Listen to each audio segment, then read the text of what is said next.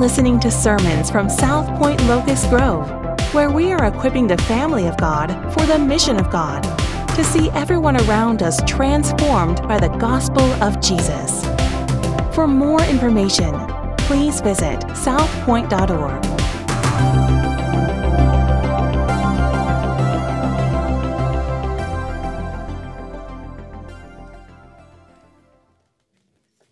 to see you here this morning. If you don't know, South Point has a website. You can go to southpoint.org and you can find out all of the things that are going on here in our body and um, find out all the information that you need. You wonder about being in DNA, there's information there. Life groups, the information's there. Upcoming events, the information is there. And then uh, let me encourage you to uh, click on in your email every week that Monday email that comes in at about 9 a.m. and that Thursday email with a newsletter from one, of our pastors that comes in uh, every Thursday right at 9 a.m. Uh, we would love for you to keep up with what's going on and all of the different events that are happening. Um, some of you are aware that today is Jeff Cobble's last, last day as one of our pastors at South Point, particularly in uh, McDonough, and there will be a reception for him right after this service from 12 to 1. If you know Jeff and you'd just like to go and uh, tell him that you love him as he and his family move to the Fayetteville area, I think they've purchased or in the process of purchasing a house there. Found that right after they announced uh, their departure here, and they'll be moving there and serving at the, the Pinecrest Church. Um, we'd also, um, I think, miss something if we didn't take a minute to feel the weight of what's going on in our world and uh, think about our brothers and sisters in Christ who are in the Ukraine, who are in Russia, um, who are in surrounding nations that are trying to help those that are in those places. Um, and not only can we pray, but we have missionaries in Romania that are taking in some of the families that are leaving the Ukraine, and so we can give uh, additionally to support them. And so let me encourage you to, to, to do that um, but also, let me encourage you to kind of reflect on the fact that the only hope for anybody anywhere at any time is Jesus Christ. He is the hope of the world, and we need to spread good news. Jesus came and lived a life that no one else could live, lived the life that we were supposed to live but can't because of our sin nature. Jesus died the death that we deserve to die. He took our sin on himself and bore it and paid the, the, the full price for our sin and rose victorious um, he is alive, seated at the right hand of the Father. And if you will trust Him, then you can have the hope of eternal life. And the, the people in Ukraine and the people in Russia need that same hope. That's their only hope. You say, Well, I don't, I don't believe in God. Well, I, will tell you, you may not believe in God, but you better look across the pond and believe in evil because it is there. And, and you can see it all around the nation that we live in. And uh, if there is evil that is that powerful and that wretched, then our only hope is that there is a God who is loving and kind and more powerful than the evil that is behind these forces that we see at work in our world. We're in Luke chapter 12 this morning and verse number 13 and I don't have an interesting story to tell you to introduce this text. Jesus has already shared some interesting stories in the text that we're going to read, some illustrations that we're going to read this morning. But before we look at Luke 12, verse 13, I want to uh, back up for a second and tell you how we got there. Jesus took uh, chapter 1, verse 1 to chapter 9 and verse 50 to introduce himself, to introduce John the Baptist, and to introduce his ministry to us up to Luke chapter 9 and verse 50. Where we've gotten to when we get to Luke chapter 9 and verse 50 is through the first 18 months of the earthly ministry of Jesus Christ.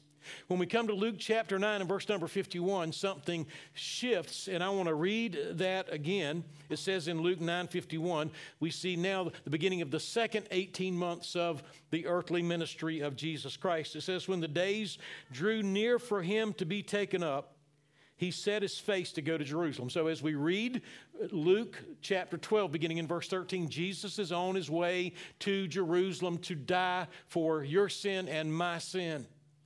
And he sent messengers ahead of them, so he's preparing them not only for his going to Jerusalem, but he's also preparing them, we see in chapter 10, for them to go out after he ascends to heaven to go and begin the church in the book of Acts.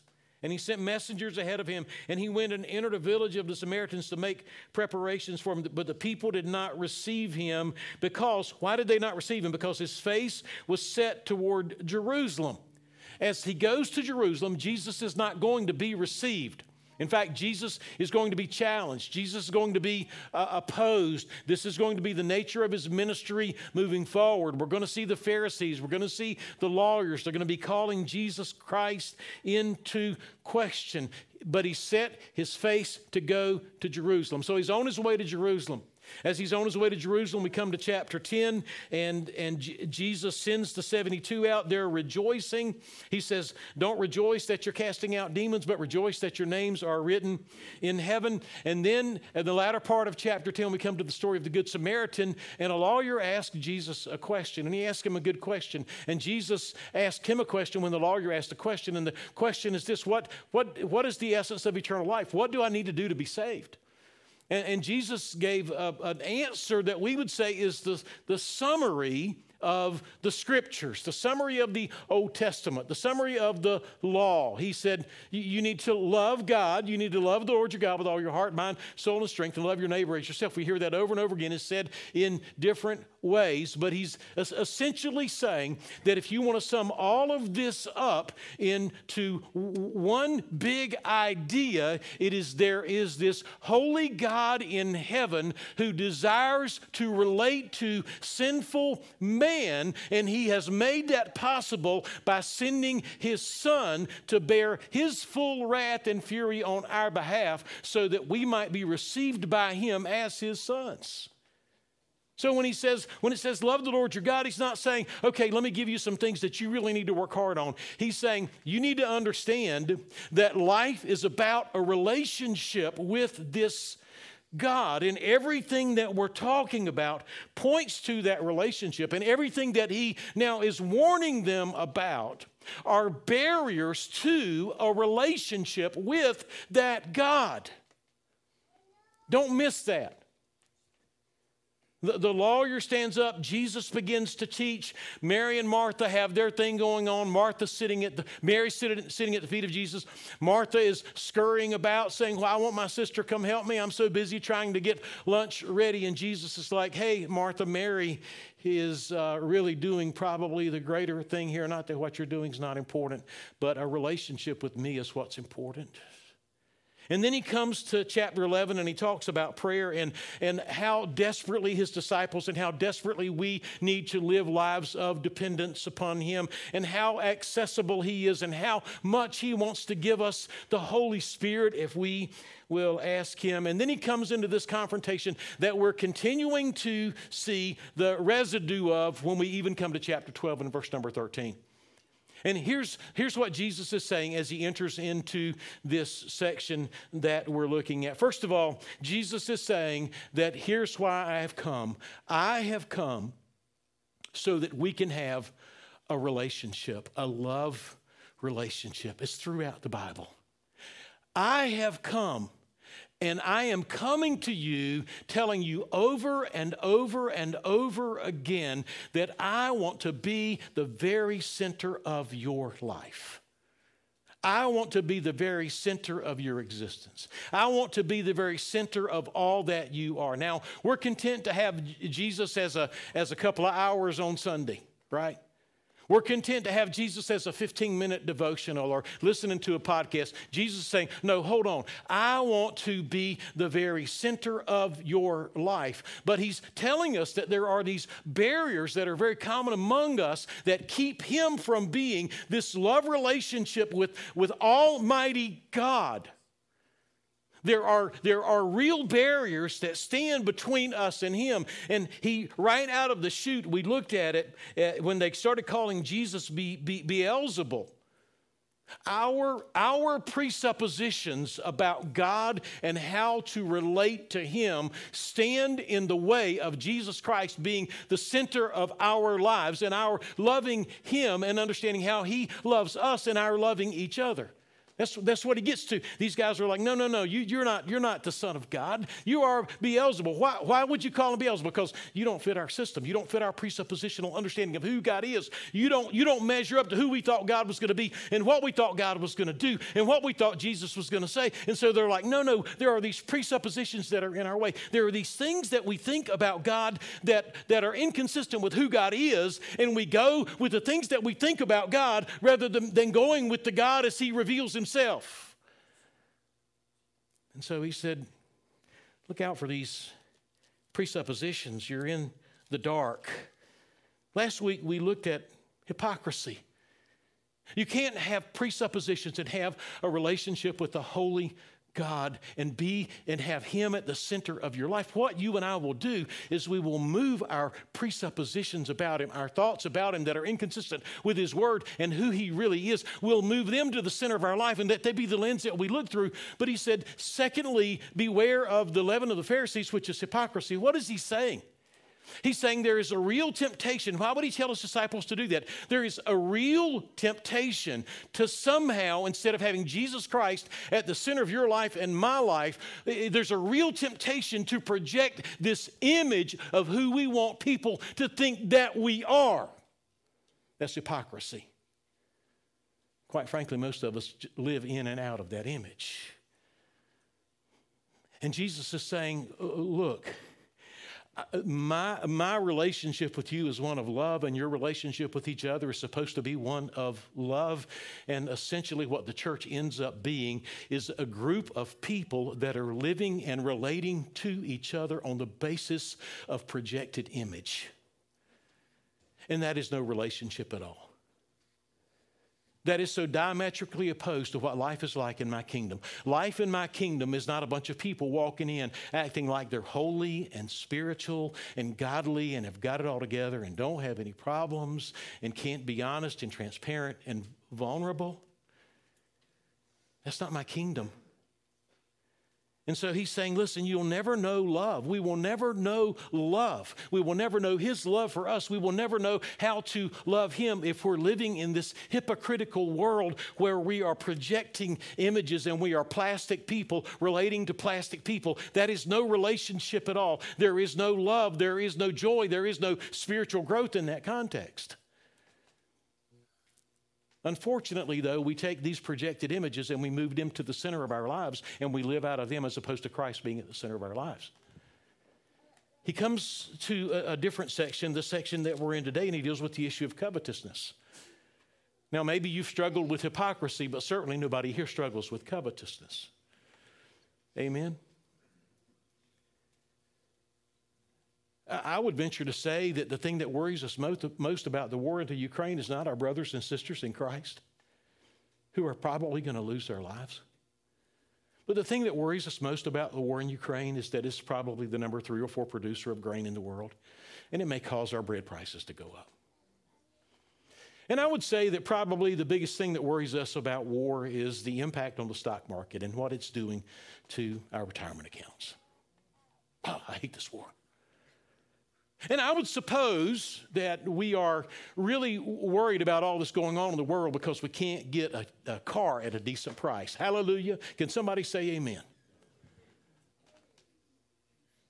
I mean, my, my car is fine and it's got air conditioning and a radio and the tires roll. But Lord have mercy, don't I deserve better? Amen. Don't I deserve better? And, and I would suppose that we're upset that prices are going up and inflation's going up to 10%. And yes, I think there are political ramifications and there's good and bad leadership, and we're not in a season of good leadership. Not sure when the last time was that we were. But gas prices just through the roof. And I think we're worried about that. But I don't think we're too worried about the folks that are beaten up, bloodied up, shot up, had to leave their homes, children dying, bombs flying through windows. And I think that's more of a reflection of our heart, which is probably more of a covetous heart than a heart where Jesus Christ is at the center of it. Right? And so Jesus deals with this issue of hypocrisy, which, uh, ladies and gentlemen, we are all guilty of. If we are not busy projecting an inaccurate image of ourselves, we are busy hiding our true selves. And then he comes to this section on covetousness.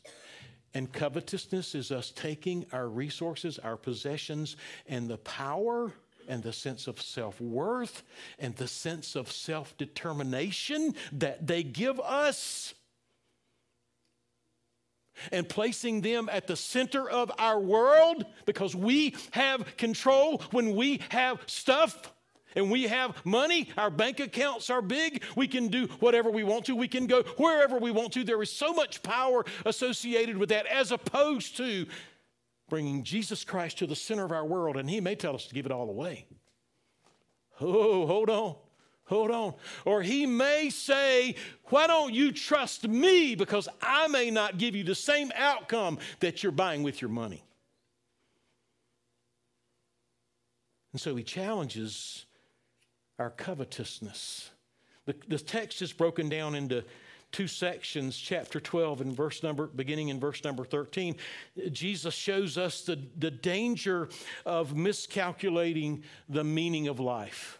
The danger of miscalculating the meaning of life. Let me read uh, verses um, 13 to 21. Notice what he says. Someone in the crowd said to him, Teacher, tell my brother to divide the inheritance with me. Sounds like a lot of our prayer requests, doesn't it? Hey, Jesus, would you just make things work out the way I need for them to work out? Right? It's probably a younger brother who has an older brother, and the older brother is probably the arbiter of the will. That's kind of the way things happen if you check out Deut- Deuteronomy. And, and so the younger brother is probably not getting the results he wants from the older brother, and he's going to Jesus saying, Jesus, I, I really, I really would love to have my money out of the will, and if you would just go talk to my brother and work this out for me. Jesus, Jesus was amazing. But he said to a man, Who made me a judge or an arbiter over you? And he said to them, Take care. He, he, he kind of kind of stacks up these words here take care and be on guard against. Against. Like there's, there's three things stacked up, up here. Take care, be on guard, but also be on guard uh, uh against, making sure that you stay away from all covetousness, all forms of covetousness, covetousness. You may be as poor as a church mouse and be covetous. Right? You may be, you may not have anything and have covetousness in your heart. Notice what Jesus said. He said, For one's life, and here's the issue in the text what is life? What is life? Whatever you think life is, is the thing that you're dragging into the center of your existence. If you think your relationship with your wife is life, then your wife is the center of your world. If you think your relationship with your kids is life, then you bring your kids to the, to the center of your world. If you think that the things that you own and your possessions are life, you bring them to the center of your world. If you think your money's life, you bring it to the center of your world. And, and, and so, so, so Jesus said, one's life. What is, what is real life does not consist of the abundance of his possessions. And he told them a parable saying, The land of a rich man produced plentifully. I think it's interesting that the text points out that the land was the thing that did the producing. The man was just blessed. And somehow he associated blessing with number one, his performance, and number two, him deserving that. And number three, he took all of the blessing that God had given him and produced from the ground and he brought it to the center of his life, saying, This is the thing that I'm going to live for. This is going to be my life. And he thought to himself. That's usually what successful people do. Successful people think to themselves. Successful people are done with calling in other people to counsel them, right? I know of, heard of pastors, I don't know of them, heard of pastors who would not take advice from any other pastor because no other pastor had a church as big as their pastor. Basically, you set yourself up to be the only source of your own advice. And let me just warn you this morning beware of the conversations that you have with yourself about yourself because you are probably going to end up giving yourself some really bad advice somewhere along the way. Because we have this tendency not only to surround ourselves with people who tell us what we want to hear, but when we're having a conversation with the fool in the mirror, we, we, we, make, we want to make sure they tell us what we want to hear as well. So we have these conversations with ourselves about ourselves. And here is this man, and he thought to himself, What shall I do? For I have nowhere to store my crops. I've got more than I literally need. God has caused the ground to produce so profusely. And he said, Notice what he says over and over again I will, I will, I will, I will, I will, I will, I will, I will, I will. I will. I'm in control. I'm in control. I determined my own destiny. Self determinism. It is baked into our fallen nature. I will decide. I will determine. I will make it happen. I will. I will do this. I will do this. I will tear down my barns and build large ones, and there I will store my grain and my goods, and I will say to my soul, I will, I will, I will, my soul. Soul, he's having a conversation with his soul. He's having a conversation with the core of his being. He's having a conversation with the thing that makes him alive, and the very thing that makes him alive is the breath of God.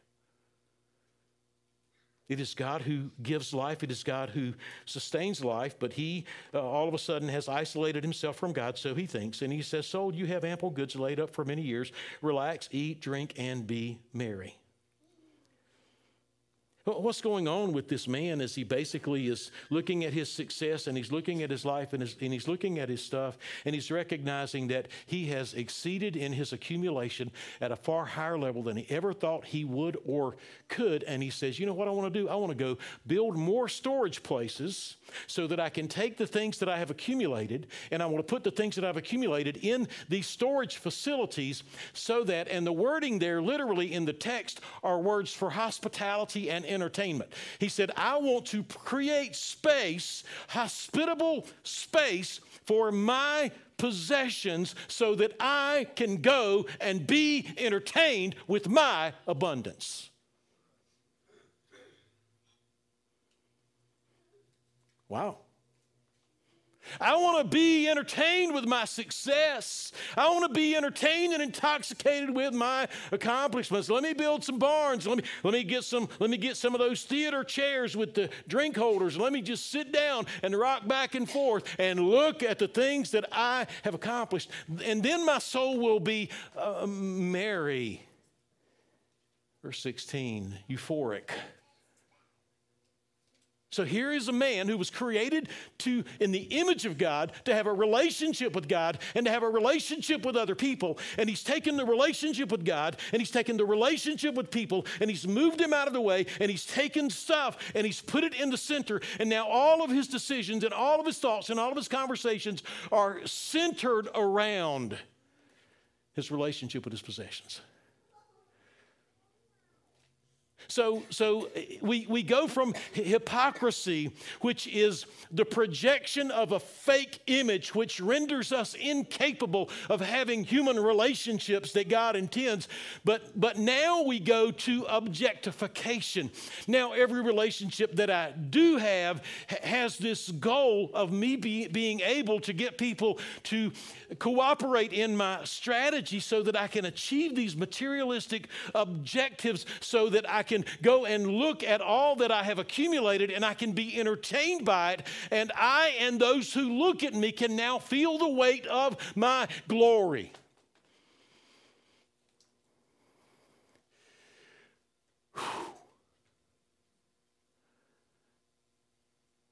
Amen.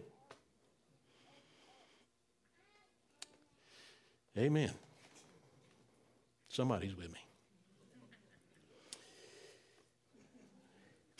Verse 20. But God. But God.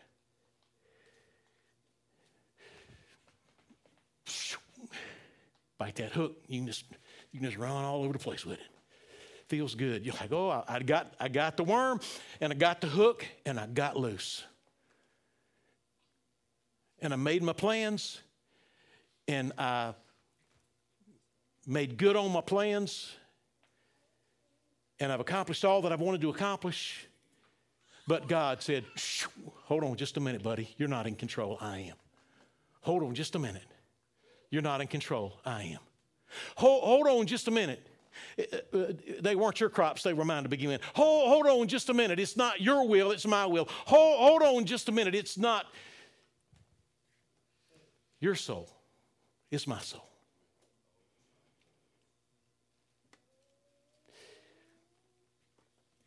But God said to him, Fool. He, he, wasn't, he wasn't a fool because he, he wasn't a good businessman. He was a good businessman. He was killing it. He was killing. He was making, boy, he was pushing the buttons, pulling the levers. He was adding it up. Everybody loved his crops. Everybody loved his corn. Everybody loved his grain. Everybody loved his butter piece, whatever he was planting. I don't know what it was, but everybody thought it was great. And he was making money hand over fist. And, and he was investing his money. And he probably had Bitcoin stacked up out in his morning. I don't know what in the world he was doing while he was doing all that, but he was extremely successful. He wasn't a fool because he was, he was not the smart businessman. He was a fool because of his failure to have Jesus Christ at the center of his life and value spiritual things. That was why he was a fool. He says, But, but, you fool, this night, this very night, your soul is required of you. And the things that you have prepared, whose will they be? The things that you have stored up, whose will they be? Have you ever been to a nursing home? I don't mind visiting, but I don't want to go stay. Amen. You ever been to visit anybody with Alzheimer's? You ever been to hospice unit? It's pretty, it's pretty sad, isn't it? There's nothing there. Cheap TV might be 23 inches. Institutional furnishings, you know, bed with all kind of hinges so they can put your feet up, your head up, whatever. I'm, I'm not making fun. My dad was in there. I visited over and over again.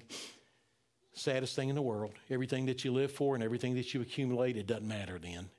And it's going to happen to every single one of us. Everything that we live for and everything that we accumulate, it's not going to matter then. It's not going to matter. It's not going to matter. We think it is, but it's not. It's not going to matter. You know what the saddest thing about going to a nursing home is? You know what the saddest thing about going to an Alzheimer's unit is? You know what the saddest thing about going to hosp- hospice? Usually there are people at hospice, but usually there aren't people in a nursing home. The saddest thing about being in a nursing home, the saddest thing about losing your mind and sit there in a room by yourself is that nobody else is there. Nobody else is there. It's just lonely. Life was not intended to be lived, and joy will not be found in life apart from Jesus Christ being the center of your life and you being in relationship with Him and you being in relationship with other people who have made Him the center of their lives. That's what the body of Christ is supposed to be.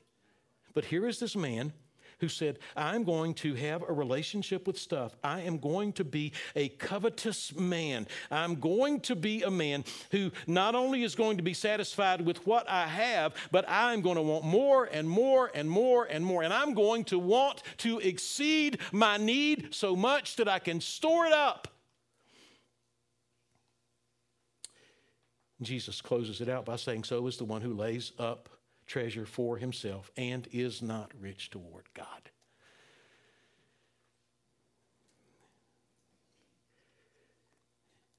Are you laying up treasure for yourself? Are you rich toward God?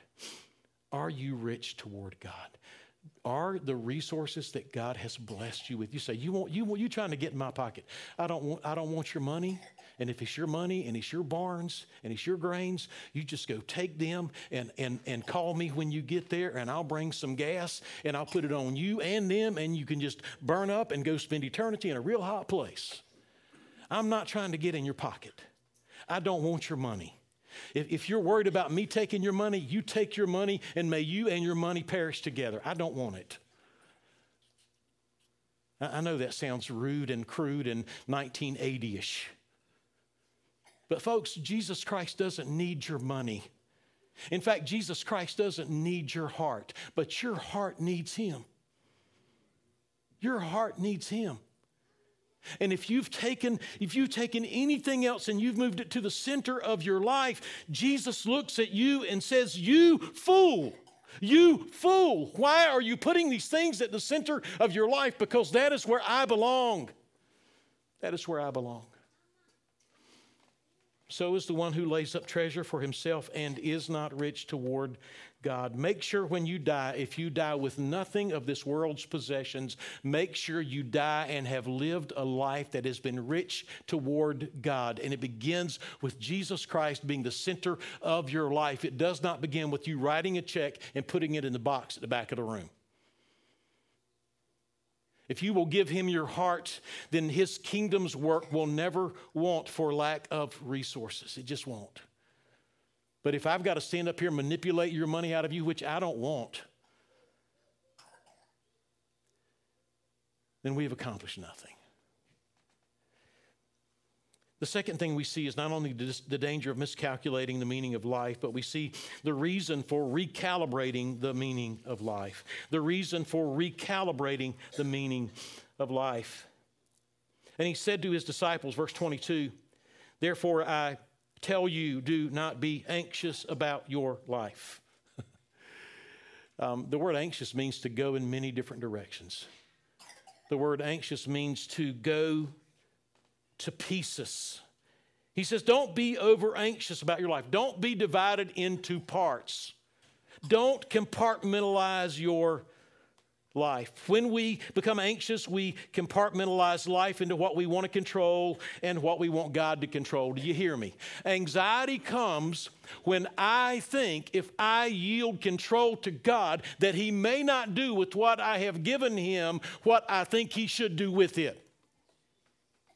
That's where anxiety comes in.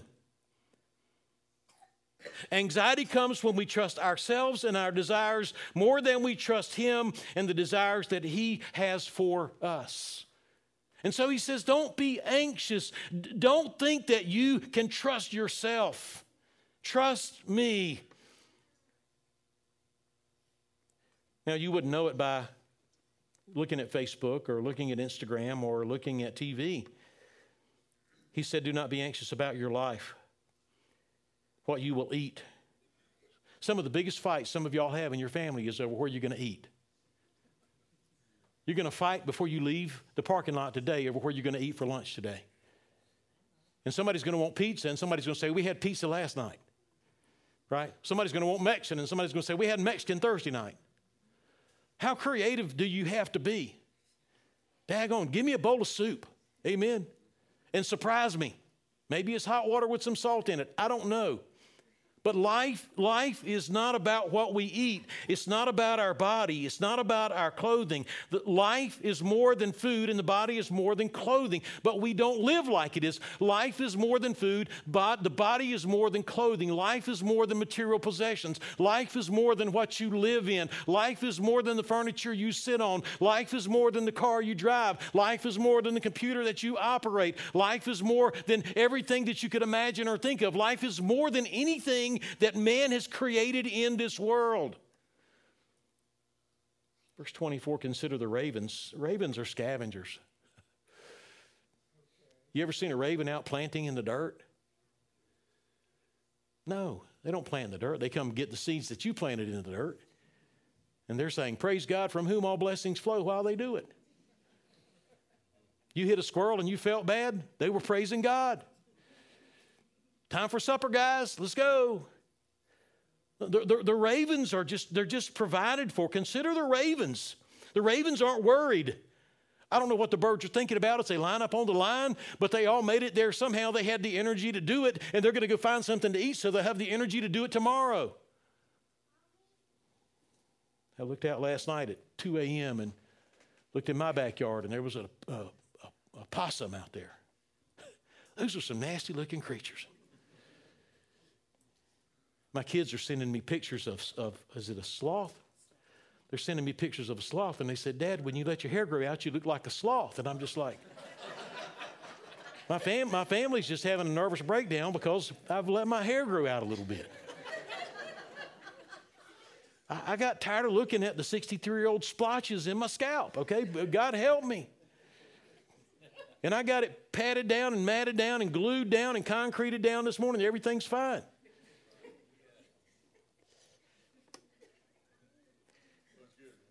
But that's good preaching, isn't it?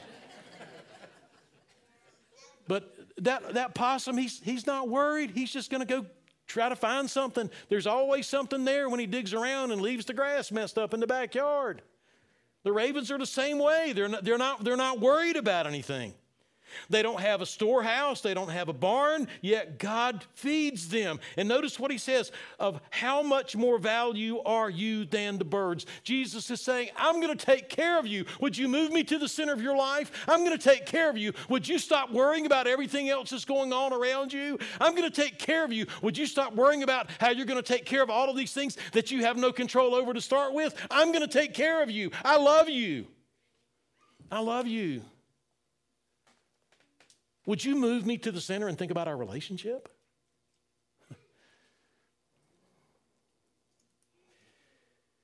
which of you, by being anxious, by compartmentalizing your life, by your life going to pieces, by trying to figure stuff out, can add a single hour to his span of life. Somebody else is in control of time, and somebody else is in control of my time, and somebody else is in control of my life, and it's God. If you then are not able to do a small thing as that, why are you anxious about the rest? Consider the lilies, how they grow. They neither toil nor spin. They're not laboring. They're not weary. They're not tired. They're not out there like, come on, guys, let's do it. We, yet I tell you, even Solomon in all of his glory was not arrayed like one of these. But if God so clothes the grass which is alive in the field today and tomorrow is thrown into the oven, how much more will he clothe you, O you of little faith? He said that five times in the scriptures, and every time he said, Oh, you of little faith, he's talking about a people who have heard him speak, but will not trust what he has said. Oh, you of little faith. Will you act on what I'm telling you? He says. And do not seek what you are to eat and what you are to drink, nor be worried. The word worried means it's where we get our word meteor. Um, a, a, meteor flying through space. The word worried means to be suspended in space. The word worry means to be suspended in space. In other words, the word worried means that we are out of control. And when we are worried, it is because we are wanting to be in control. When we are worried, it's because we feel out of control and we want to be in control because we want to move our will and our desire and our life and our covetousness and our hypocrisy to the center of our being so that we can have the world like we want it. But when Jesus Christ is the center of our lives and we're in this love relationship with Him and we're in this Holy Spirit filled love relationship with each other, we are literally at His mercy and live by His grace, and He is in control of us. And while that is the best place and the safest place and the most joyful place to be, our flesh rebels against it.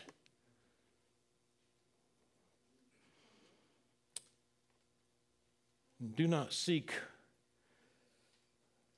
what you are to eat or to drink, nor be worried, for all the nations of the world seek after these things. Everybody in the world, all 8 billion of us, however many there are now, all 8 billion of us are all after the same thing. That is just basic intuitive human nature. I need something to put on and I want it to look good. I need something to eat and I want it to taste good. And that's all we think about. And he's like, don't worry about those things. No, you be different. You move me to the center because there is a Father who knows you. There is a Father who knows you. There is a Father who knows everything about you. There is this Father who loves you so much. Right? He knows everything about you. He knows everything that you're going through. He knows everything that you need. And rather than you being anxious, and rather than you being worried, and rather than you trying to just figure everything out and work everything out, and rather than you worried about building barns, thinking, well, what's, what's going to happen if the depression comes again? What's, what's going to happen if all of our money runs out? What's going to happen if I run out of bullets? You know, what's going to happen if I run out of gas? What's going to happen? You might just have to trust God. You might just have to trust God. And he's saying that's where you need to be to start with.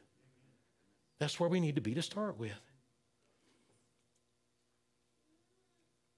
Instead, seek his kingdom. So there is this Father that knows us. There is this Father that knows everything about us. There is this Father in this kingdom that is going to give us everything we need. And he said, so instead, instead of being covetous and instead of being a hypocrite, seek his kingdom and these things will be added to you.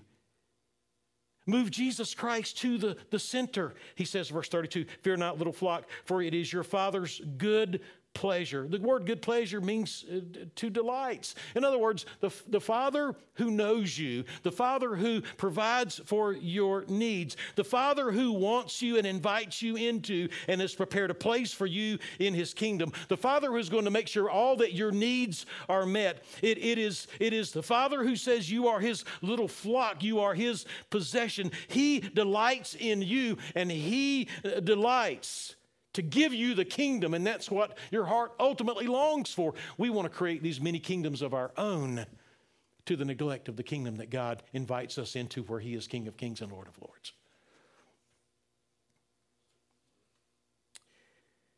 Verse 33 Sell your possessions and give to the needy.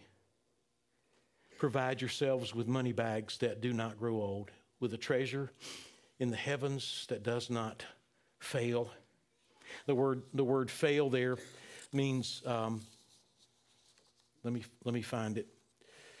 Um,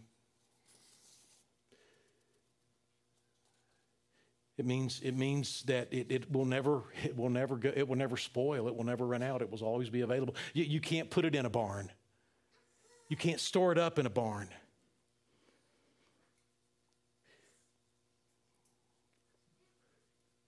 Where no thief approaches and no moth destroys. For where your treasure is, there will your heart be also. The, the five things in recalibrating our heart, and, and, and the text makes them clear. Number one, God knows more about you than you know about yourself.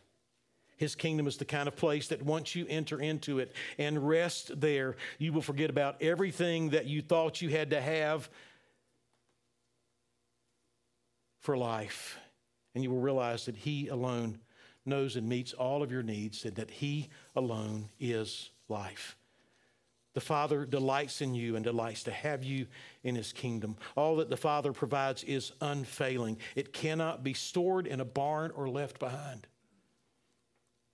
If your heart is in the kingdom, your treasure will be there too. And I'm calling on you today. I'm calling on you to denounce your presuppositional perspectives and your religious views that are inconsistent with who Jesus Christ is. I'm calling on you today to renounce hypocrisy and let us be real and vulnerable.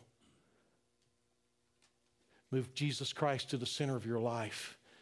I'm calling on you today to renounce covetousness the, the world, the kingdom that we have constructed, the sense of security, the sense of success, the sense of power that we have, that we, we our knuckles are, are white. We cling to it.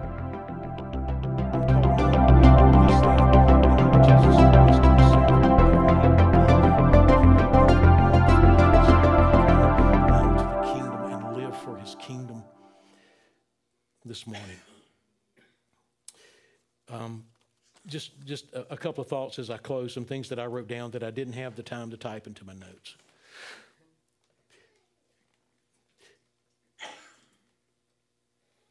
Our propensity for covetousness is rooted in our need to control our own destiny. Our propensity for covetousness is rooted in our need to control our own destiny. And my dear friends, you do not control your own destiny. God controls our destiny. And I would plead with you, He is so good. He is so good. He wants such good things for you. I would plead with you to release all and trust Him. I would also say that the, the goal is, is not to not be a hypocrite. So I don't want you to leave today saying, well, I, if I can just not be a hypocrite, I'll be okay, or I'm, I'm not a hypocrite, so I'm okay. The goal is not to not be a hypocrite. The goal is not to not be covetous.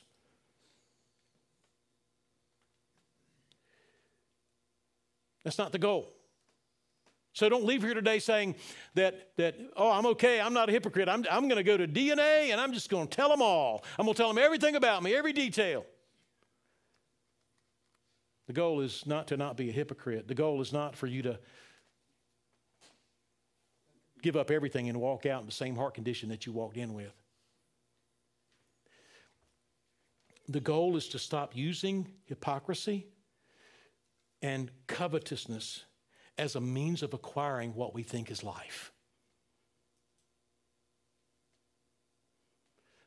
The reason we're hypocrites and project an image is because we think that if we can make people think a certain way about us, that that makes us feel alive. That's what the text is dealing with. And we think that if we can just get enough, just get enough, get to a certain place and be secure enough, we think that we'll be okay because we think that those things that we have accumulated are the things that give us life and they fly in the face of the gospel because the gospel would tell us that life is found in Christ and Christ alone. And the power of the body of Christ is not in our ability to project an image that makes us look really holy, and not in our ability to accumulate resources so that we can have uh, facilities and, and do things in the material world. The power of the body of Christ is that we are a people who have said, Jesus Christ, you are the very center of our lives. And we are in love with you. Love the Lord your God with all of your heart, mind, soul, and strength. And we rest in your love for us. And we will let you provide for us like you provide for the ravens. And we will let your beauty, because of your life in us, unfold from us like the beauty of the lilies in the field. And that will be seen as we relate as the people of God who are in love with each other. We're not a bunch of phonies. We're not a bunch of hypocrites. We're not wearing masks. We're not projecting an image. You can't relate to that. We're not trying to relate to stuff and objectifying people so they could help us amass more. No, Christ is at the center.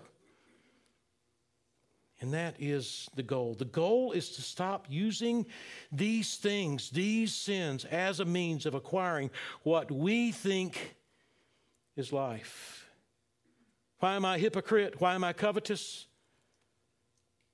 If I can control how people view me, that is life. If I think those things give me value, then I feel alive when I have. There's something that feels really good about seeing a box on my front porch from Amazon when I get home. Now, I don't know what was in the last box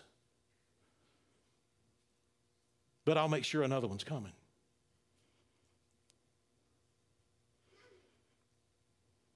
Hypocrisy and covetousness are poor, life draining substitutes for real life.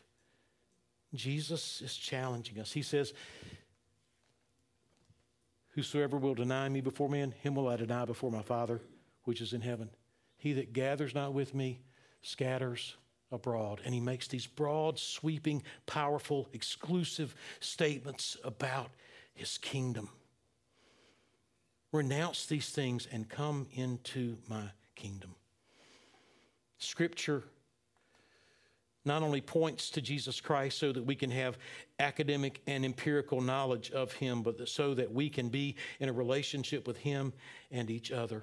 I would beg you this morning not to miss that, not to let possessions dominate your thinking and your life.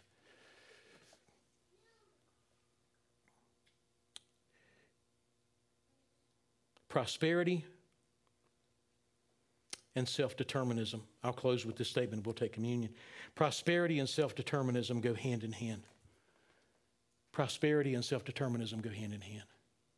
They just do if I, if I, can, if I can control my life through possessions and resources, then I can determine my destiny. Prosperity and self determinism go hand in hand, but there is something that is profoundly beneficial